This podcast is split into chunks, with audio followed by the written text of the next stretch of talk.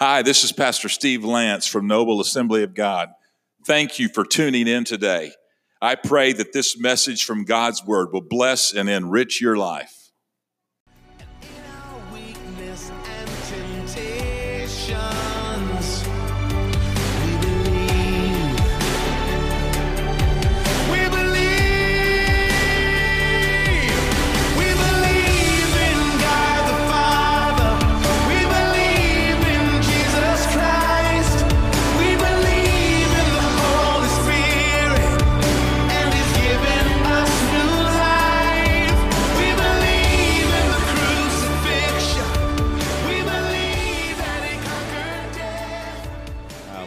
This is a good day today. So glad that you are here in the house of the Lord. And I can't think of a better place I'd rather be than right here this morning. Amen. Praise God. Our Sundays are better than Brahms, actually. Yes. This morning, we are delighted to have Reverend Jacob and Valerie Casto with us. They are from Oklahoma originally, grew up here in the Sooner State attended the University of Oklahoma and actually uh, met there and then uh, uh, began the ministry that they have now with Chi Alpha. They interned there at the University of Oklahoma and then three years ago moved to Colorado State University in Fort Collins. And so they're uh, like 25, 26 years old, just starting out, and uh, we are so excited they're with us this morning. And it's uh, Jacob's mom is actually here today, and so glad that she came up here to see her son. And so, would you help me welcome the Castos to Noble Assembly of God?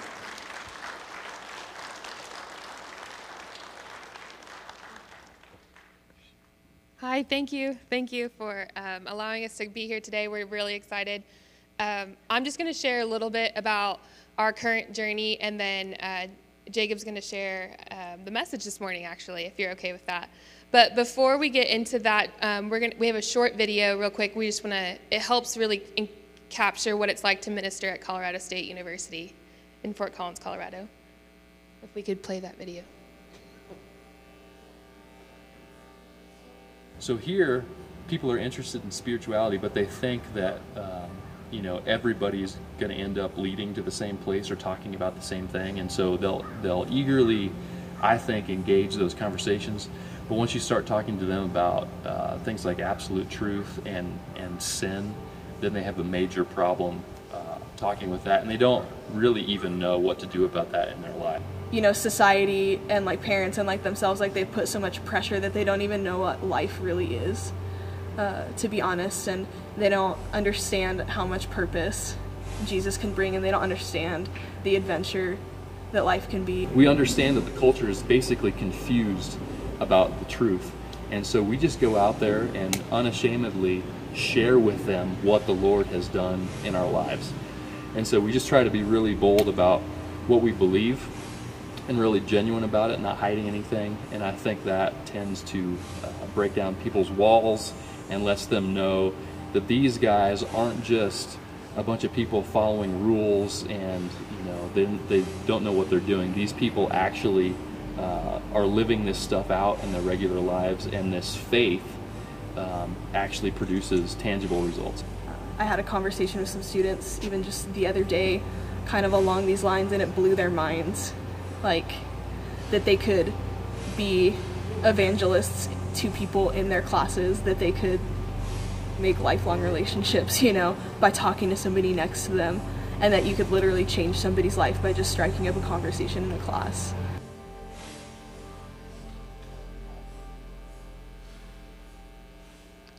Yeah, so that's a little bit about um, kind of the background and the culture that we experience when we're at, in, up there in Colorado. We're actually in Fort Collins, Colorado, and I tell people it's closer to Cheyenne, Wyoming than it is Denver but we, uh, we travel to Denver more than we go to Cheyenne, so um, it's a good time. Uh, sorry. we, uh, like, like the pastor said, we um, originally came here to the University of Oklahoma and met in Chi Alpha as small group leaders there at the University of Oklahoma and served on staff there a year and then really felt like we needed to do this full time and we needed to get some training. And so the training program at Colorado State University actually um, teaches us how to um, create Chi Alphas on campuses that don't have them. And right now, there's only four Chi Alphas in the state of Colorado. And just to give a comparison, here in Oklahoma, there's 14 Chi Alphas. And so there's really a huge need there in the state of Colorado. And um, the students that we're reaching there on the campus don't really have a church background. Um, one student that Jacob has ministered with since we've moved to Colorado um, came from a suburb of Denver and didn't really have a f- full grasp or understanding of the gospel and was looking for wisdom and truth and was trying to find that in a lot of secular texts in a lot of different areas of his life. And then, um, you know, he encountered Jacob and they became really good friends and they just hung out together. Jacob took him to the dentist, to Walmart, you know, just was his friend and uh, served him in any way he could. And he, the guy ended up joining his small group and just began kind of listening to what Jacob had to say about God. And um, one, one really interesting thing is he realized um, after a few weeks of attending small group that uh, we, he, he said that he asked Jacob, you, do you guys really you truly believe Jesus was the Son of God. Like, that's not metaphorically. You truly believe that. And we're like, yes, like that, we believe that.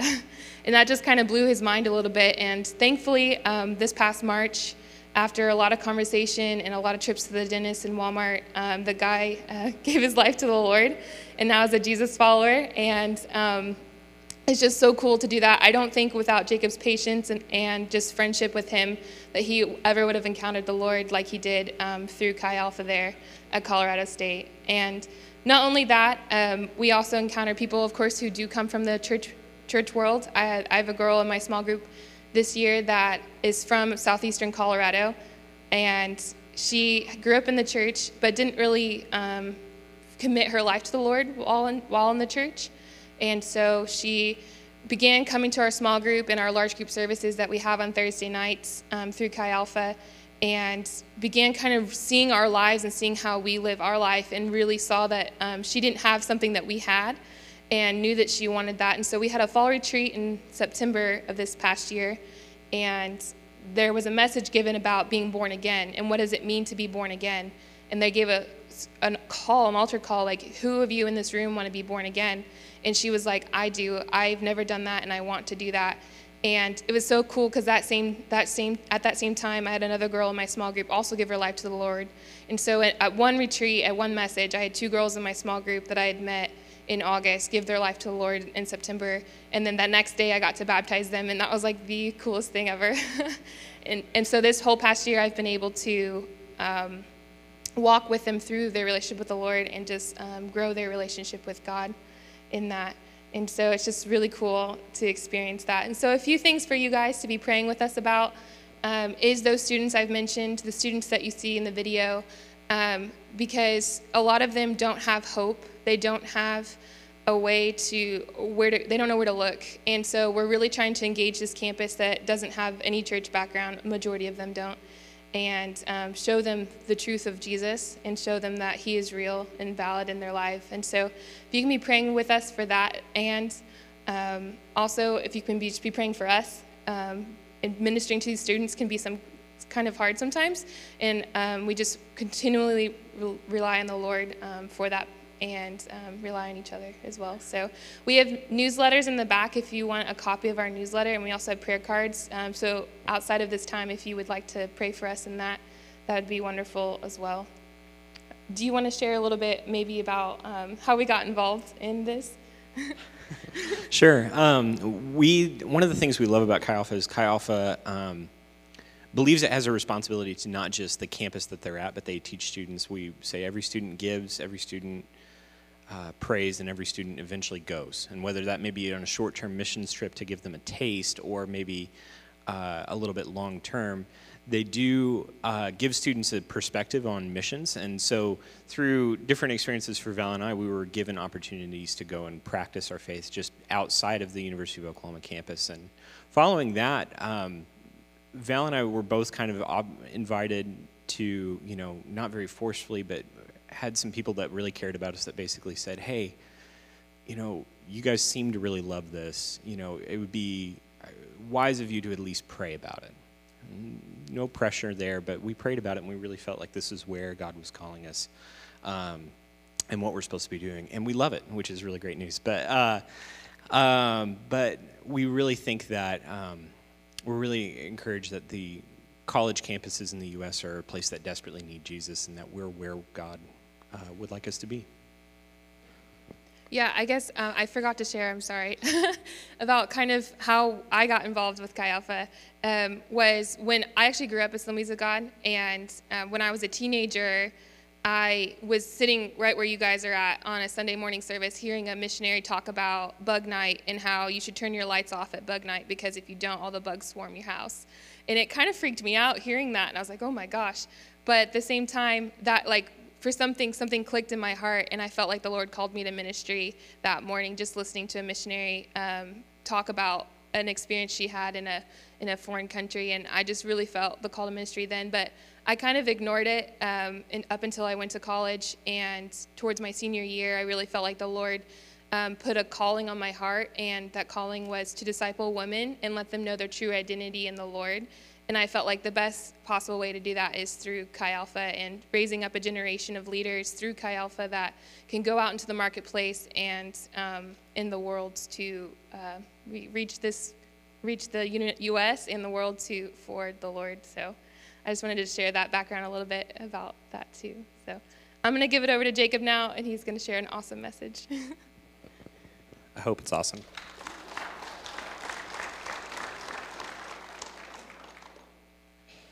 My mom is here, and my stepdad is here, and I don't think they've heard me preach. So pray for peace. Uh, um, I'm really glad they're here. Um, we're really glad to be here too. We're we're just honored that um, you guys as a church would welcome us here. Um, we we hope you understand we really do love what we do, and we love any opportunity to share it and have people join with us in prayer for it. Um, something we usually share that we didn't quite is Colorado State University is about 35,000 people undergrad. That's not even including graduate students and the like. And then um, for comparison, OU is about 25,000. Our best guess, and our staff, I think right before we moved there a couple years ago, put together an estimate that at their best guess, only 5% of that entire campus of 35,000 undergrads are connected to any kind of Christian community. That's not knowing that's groups like ours, that's churches like ours, but at best, 5% connected to anything. And we don't even know within that 5% if they're really understanding who Jesus is and truly following him. Um, so the need is really great. And as a result, uh, one of the things that we really have to strive for is um, a strong sense of hope, uh, which is kind of what I'd like to talk about a little bit today. Um, I really think that this has been on my heart. I, I, wasn't sure if I was going to share this specifically. One of the things that I, have been thinking about this idea for about the last, I don't know, two months. Um, I was listening to a podcast between two pastors, um, and I was really frustrated and led to pray because they were interviewing a pastor who um, was a little despondent about reaching out, and he was in a very urban, very hard setting, and I understand that, but he started to talk, and he, he actually told the pastor who was interviewing him, I've actually written off our generation, and it's our generation, it's mine and Val's, to secularism and a lack of understanding. And my biggest hope right now is for my kids and our kids and the next generation to rise up. And I appreciate that he has hope for the next generation, but I, I was really bothered by this idea that, and I won't say the pastor's name, but I was really bothered by this person's understanding that he thought that our generation was maybe too far gone. And I, I really think that as Christians, we have something of a duty to hope that I kind of hope we understand a little bit more about today. Um, in 1 Corinthians 13, verse 13, Paul is discussing this idea that someday when Jesus returns, um, there's some things that are going to change. Some of our spiritual giftings may change and look different or maybe even cease. But he says that there's three things that are ultimately going to last forever.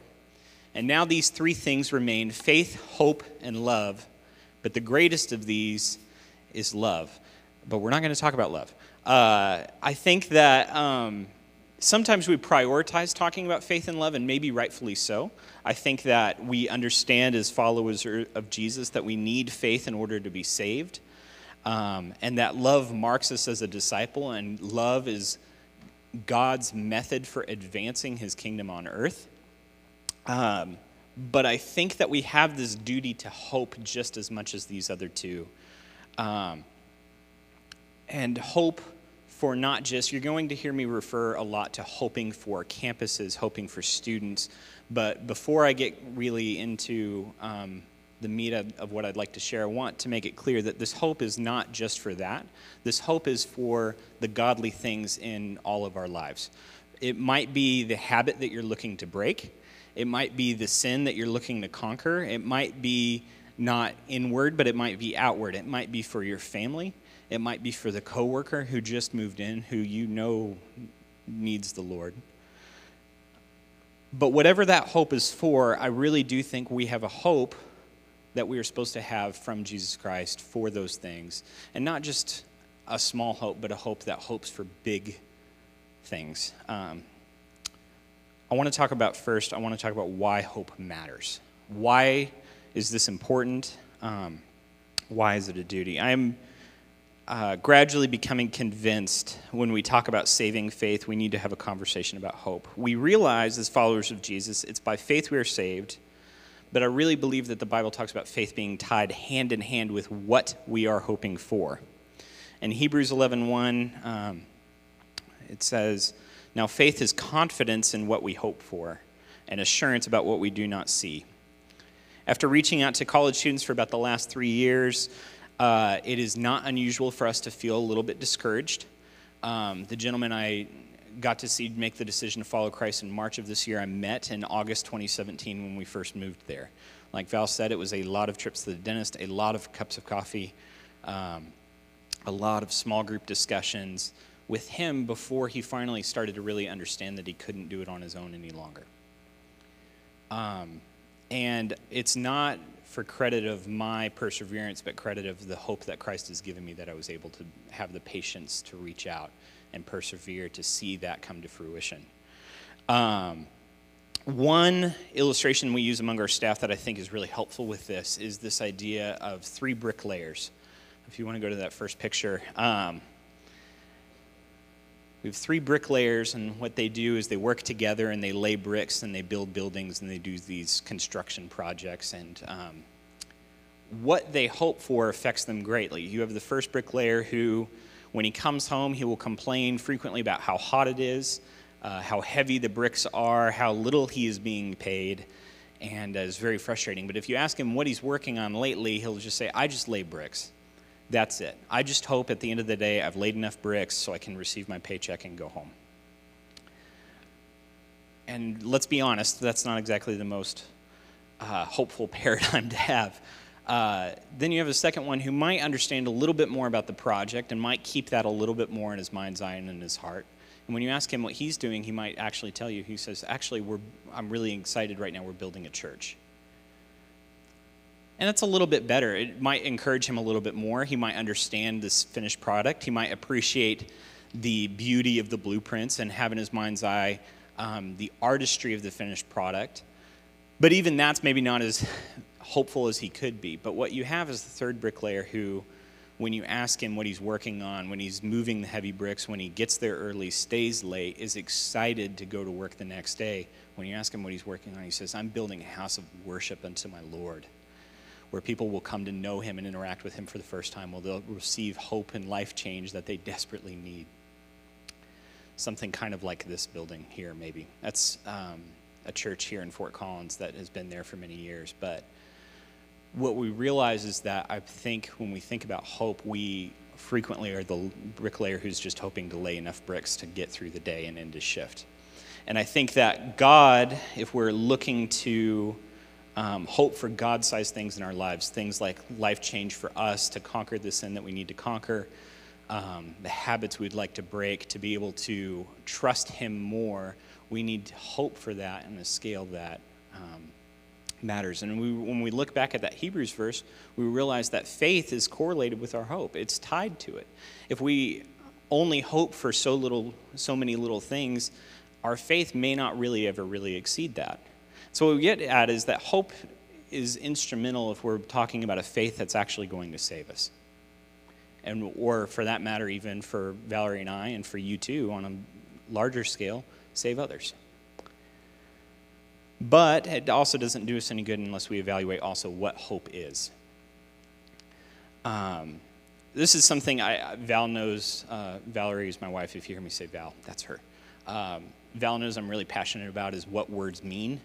Um, I think that um, in the church, uh, I think it can be really helpful sometimes, but I think sometimes we will say words so often, sometimes they kind of maybe lose a little bit of their meaning, or we just know the right time to say them and don't think about it. I think faith is one of those words. I love to talk to students about what faith means um, because I think sometimes they think it's this urgent feeling they have in their gut, like, oh, I I'm feeling faithful, you know, and it's like, listen, we need to talk. Um, I, I want to pray for you about this because um, faith is so much more than just a feeling. And love is the same way. We, when we talk about this 1 Corinthians 13 verse, this is the same thing where we think that love is this feeling that comes and goes with us, but it's not. And I really believe hope is something very similar to this, where some days we may be feeling hopeful. And this is the difference between hope. Uh, I think this is critical today because I think this is the difference between hope being optimism. Um, some of you may be hearing me say this word a lot and think, oh, he's just really optimistic. It's not. I, this is the difference between making this more than optimism and making this into something that God wants us to weave into our character. In Hebrews 11, 1 again, now faith is confidence in what we hope for and assurance about what we do not see. And that word with the funky letters is not a computer error, it is a Greek word, um, and I may or may not say it right, elpis or elpizo in that particular verse. And what you get at with this word is something really interesting. It's a word in the New Testament, you see it used a lot for hope. But it's not hope in this idea uh, of longing or wishing. You actually see those words um, used more frequently in the Old Testament, this idea that there's a longing or a tension for what we don't have. Um, you know, in fact, one of the words is even, I think, sometimes used to, if you were to like stretch a cord out in the Old Testament. But this word is something else because what this word is tied into is tied into the idea of hoping for salvation and hoping um, for Jesus to move. And what we realize is when we talk about this idea of hope, we've talked about why it matters. We talked about how we need it to accomplish the things and see the things happen that uh, we would like to see God do.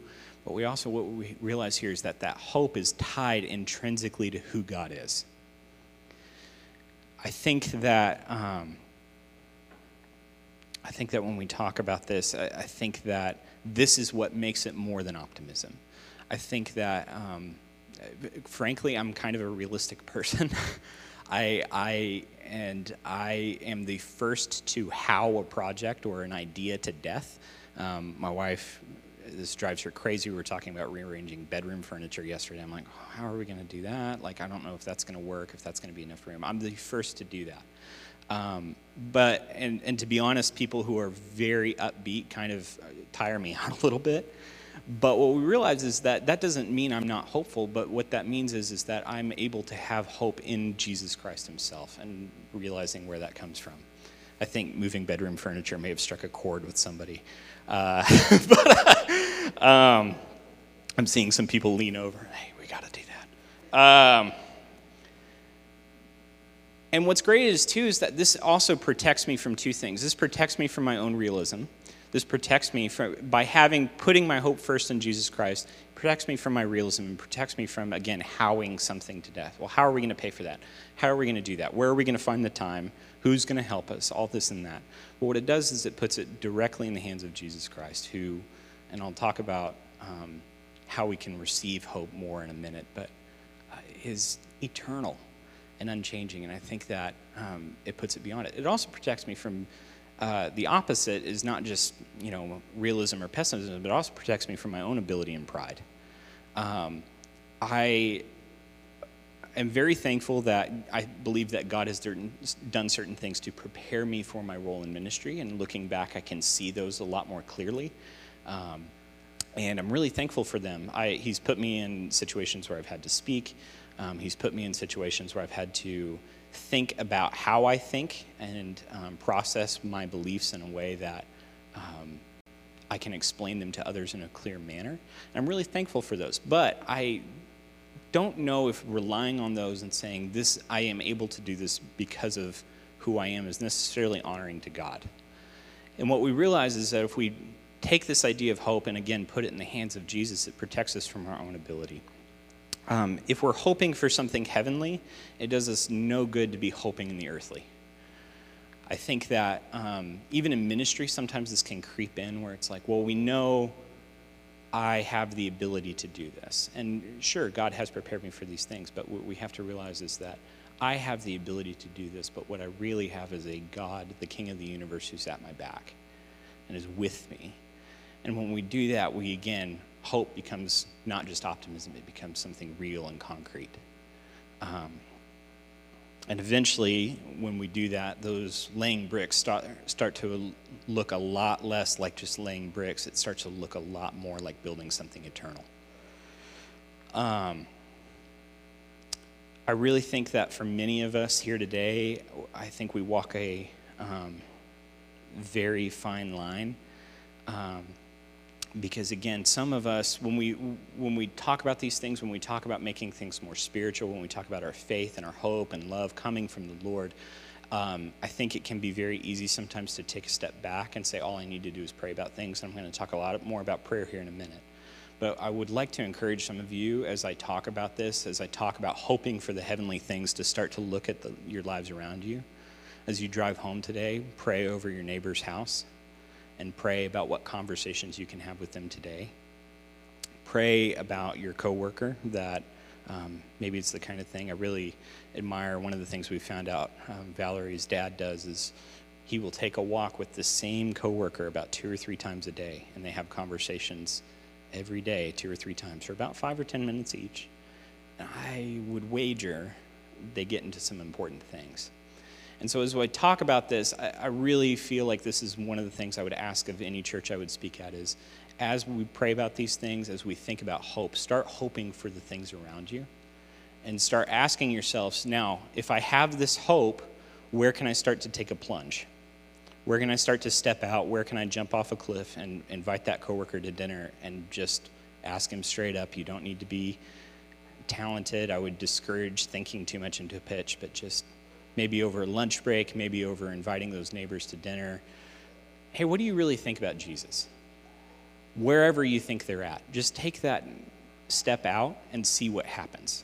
And it may be messy, but if it's worth doing, it's worth doing poorly at first. I do mean that. Um, and I don't think you'll do poorly. I think you'll do quite well because, again, you have the king of the universe at your back. And even if it looks messy, because life is, I think that he'll move in that. So, as we talk about hope, uh, and as you start to receive this and as you start to pray for it, I would ask that you do something with it.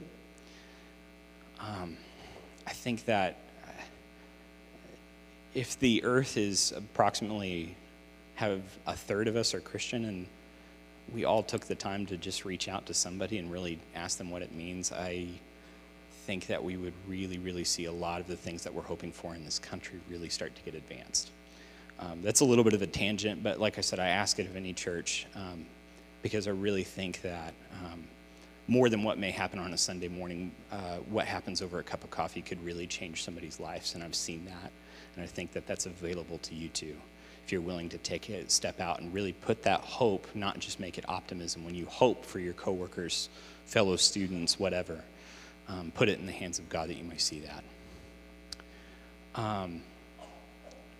So we've talked about why we need hope. We need it for the bigger picture to see um, God move in the things that we'd like to like Him to move in, and we've talked about what it is. But I feel like it would be irresponsible if we didn't talk about why we can have that hope in the first place, and give you guys some reasons for hope. Um, one of the other things I'm becoming more and more convinced of as I work with students, as I explain to them who Jesus is, is that everything comes back eventually to God's character. And not just the elements of God, not just what He's done, but literally who He is and how He acts and deals with us on a regular basis. And so, um, to be honest, I could spend about two hours talking about this, but um, I think at that point, um, somebody would yank me off. Uh, so I'm just going to name a few. Um, but I think they're really crucial. And if you're struggling with hope, this is the biggest thing I'd like you to leave here with: is understanding more about who God is and praying over this and receiving this into your life so you can have that hope. Because again, what hope really is, is it stems from who Jesus is and that hope of salvation. We're not hoping for something good. What we're hoping for is someone. We're hoping for Jesus Christ. So as we talk about these reasons for hope, remember, this is what this is about. If you're struggling with this, this is where it comes from. The first reason for hope is God deeply desires for people to know him and to be saved. Um, I'm praying over this right now. I have a couple students that um, let's call them let's call them um, uh, flaky. Uh, they they they struggle to respond, and I don't think it's done out of disdain or um, for me or disdain for what I believe. I, I, just think that's part of who they are and growing up. They're 18 years old, and I'm willing to have grace and forgiveness for that. But um, I think that uh, what I'm dealing with is if somebody really doesn't seem to be wanting Jesus, if somebody really doesn't seem to be wanting, you know, an idea of truth, you know, if you've read heard the video, that's what we deal a lot with is people who struggle with an idea that oh, there's really a truth out there, and I have to deal with it.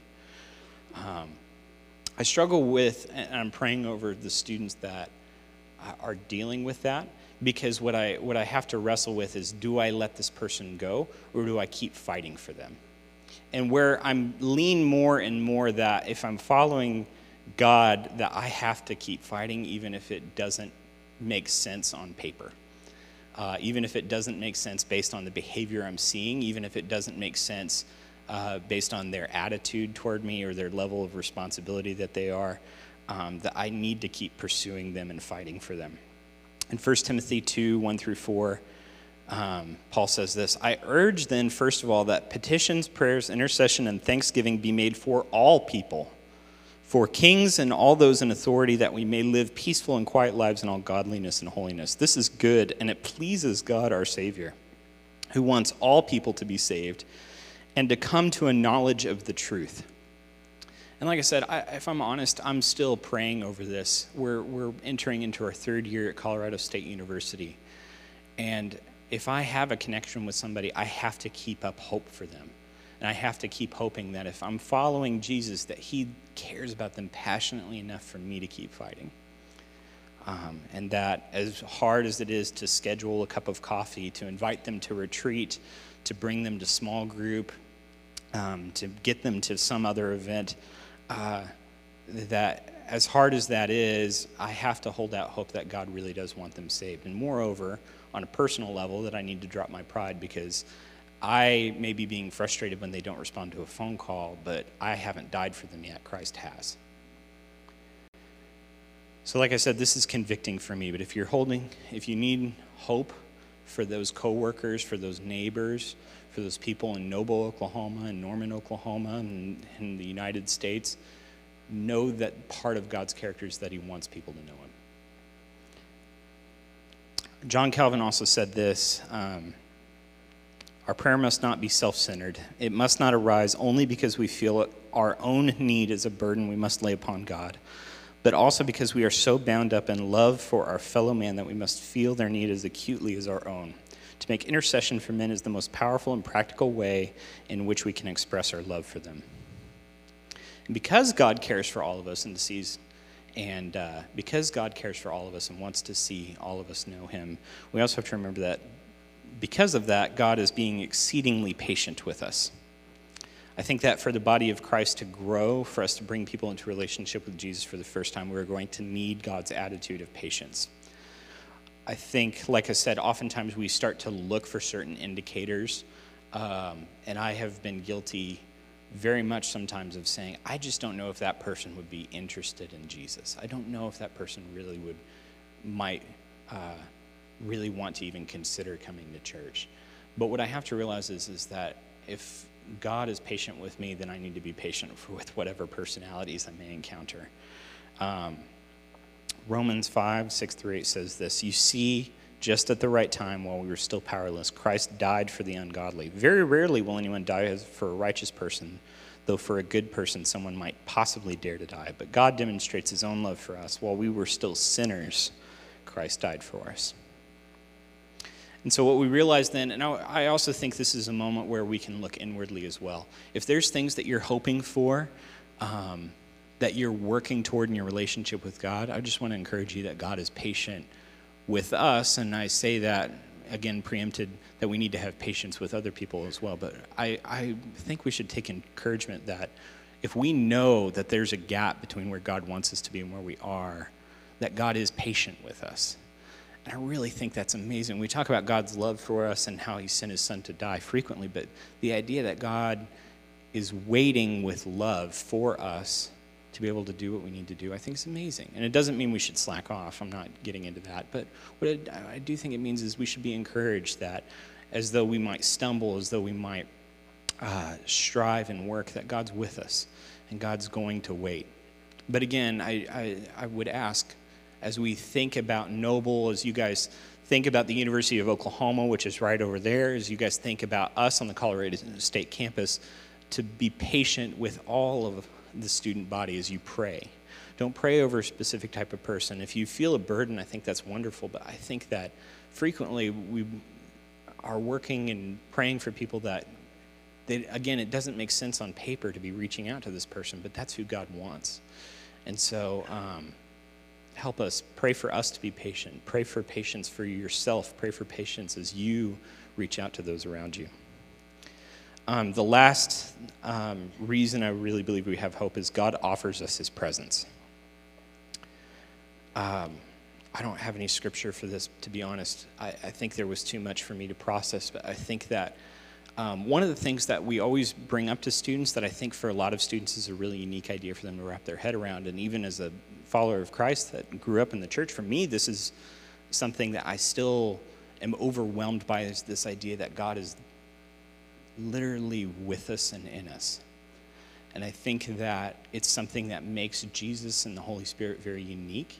And I think it's something we need to lean into that God experiences things with us, that He understands our pain and our conflicts and um, how frustrating things may be and how hard things genuinely are sometimes. And I think that um, frequently, sometimes we go to God as though He's in the dark. And I think that He does love our prayers, but we need to pray, God, you understand this, and I know that you want more.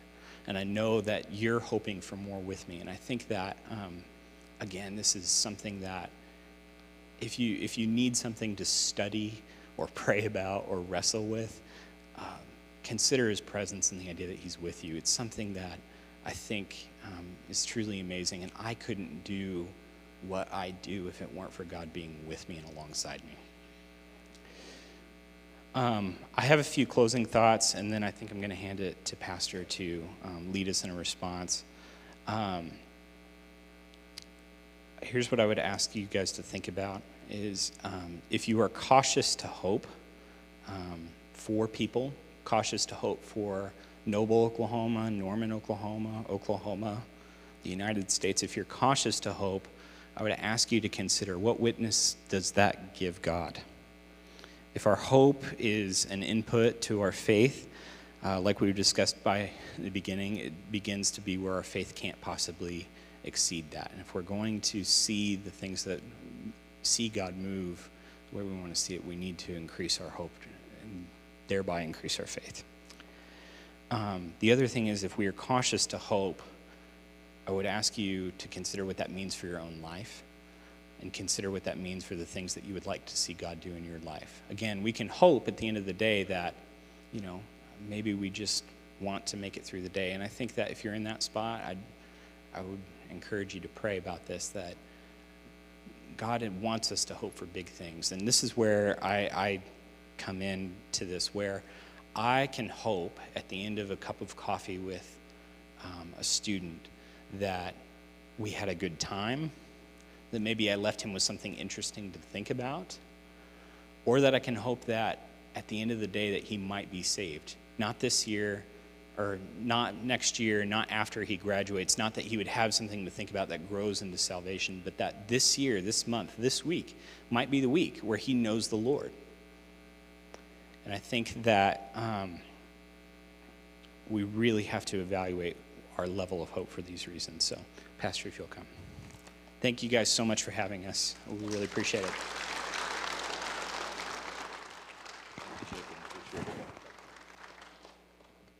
Amen. Musicians, would you come? We're going to receive an offering for the Castos, and so uh, um, we appreciate your being people of faith, people of hope, people of love, people that uh, recognize that the church has a responsibility to be a light and to win the lost. I'm so thankful that somebody reached out to me, aren't you? Somebody shared the message with you. You're here this morning because somebody talked to you about the Lord. Somebody pointed you in the right direction. And I'm glad for Jacob and Valerie that the Lord has placed them at Colorado State University to be a light, to be salt, to point some people in the right direction. And uh, eternity is going to show what, uh, what all happened that maybe we don't see this side even the money that we give on a monthly basis or at offerings like this, we don't always right away see the, the benefits and the results of that. But how many of you know God does awesome things that behind our backs and we don't see?